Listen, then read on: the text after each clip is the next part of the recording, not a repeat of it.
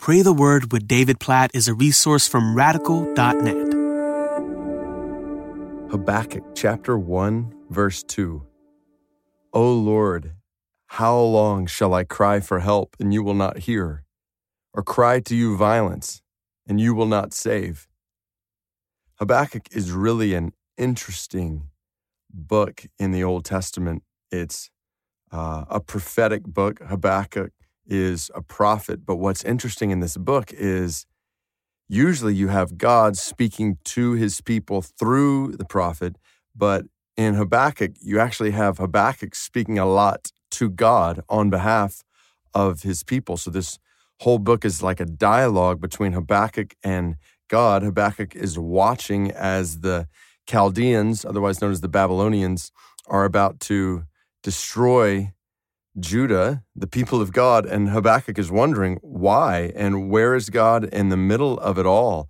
And we just see a struggle of faith in Habakkuk. And it's here in these first words that come out of his mouth. Like, why, O Lord, where are you in the middle of all of this? And it's it's one of the things I love most about the Bible. It's it's real, it's raw. The Bible does not gloss over the hard realities that come from sin and evil and suffering in this world in ways that, if we're honest, cause all of us at some point to ask, like, God, do you hear us?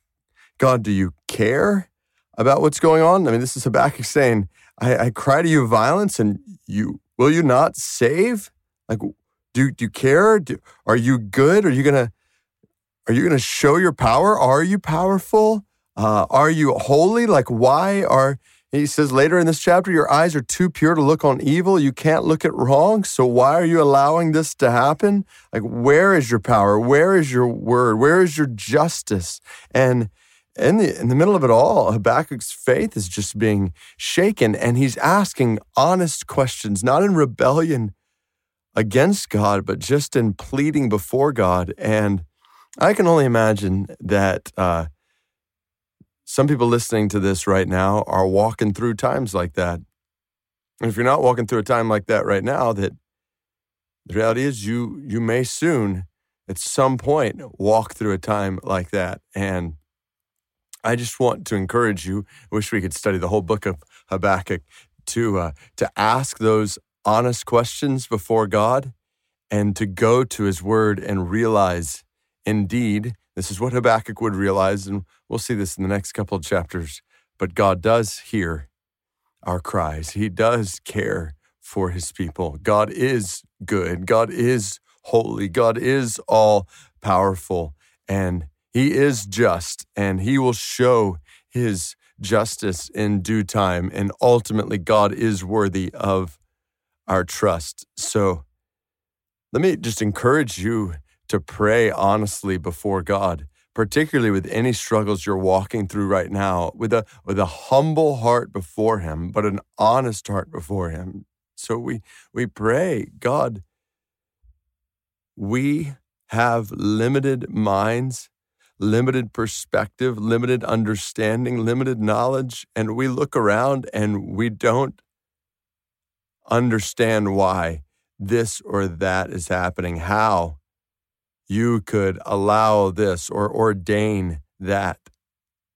So, God, we, we look to you with honest hearts, with hearts that oftentimes hurt, and we plead before you for grace in the middle of trial. God, I pray for those who are walking through trial right now, walking through circumstances where they are tempted to wonder if you're even there and if you care. God, I pray that they would know that you are there. I pray that they would know that indeed you care. You care so much. You are Father in heaven. You are completely good. You are completely righteous. You are completely just. You are totally worthy of all our trust. So, God, I just pray those realities over those who are asking those questions right now. And I pray that indeed in each of our lives, in my life, in the life of those who are walking through these difficult things, God, that we would grow, just as Habakkuk did as he asked these questions, we would grow to know you more.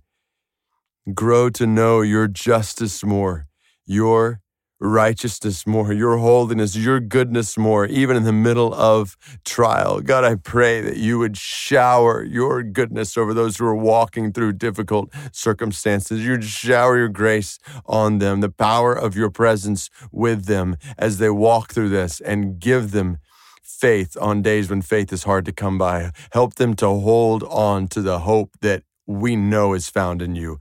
Ultimately, Jesus, we know you have conquered sin and evil and suffering and death. And one day you will wipe away every tear from our eyes. We hold on to that promise, that reality.